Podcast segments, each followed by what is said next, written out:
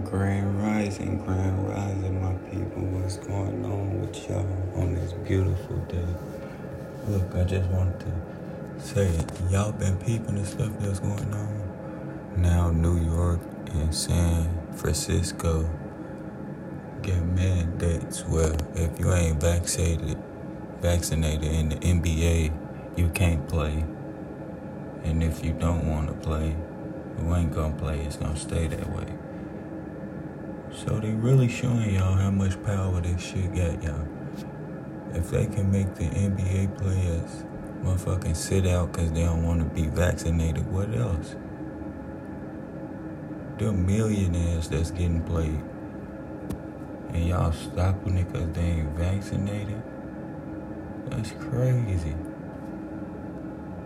And then they just kicked all the people out the motherfucking hospitals that ain't vaccinated and shit. Y'all doing that to workers, people that bring revenue back to the motherfucking earth. Y'all ass be tripping.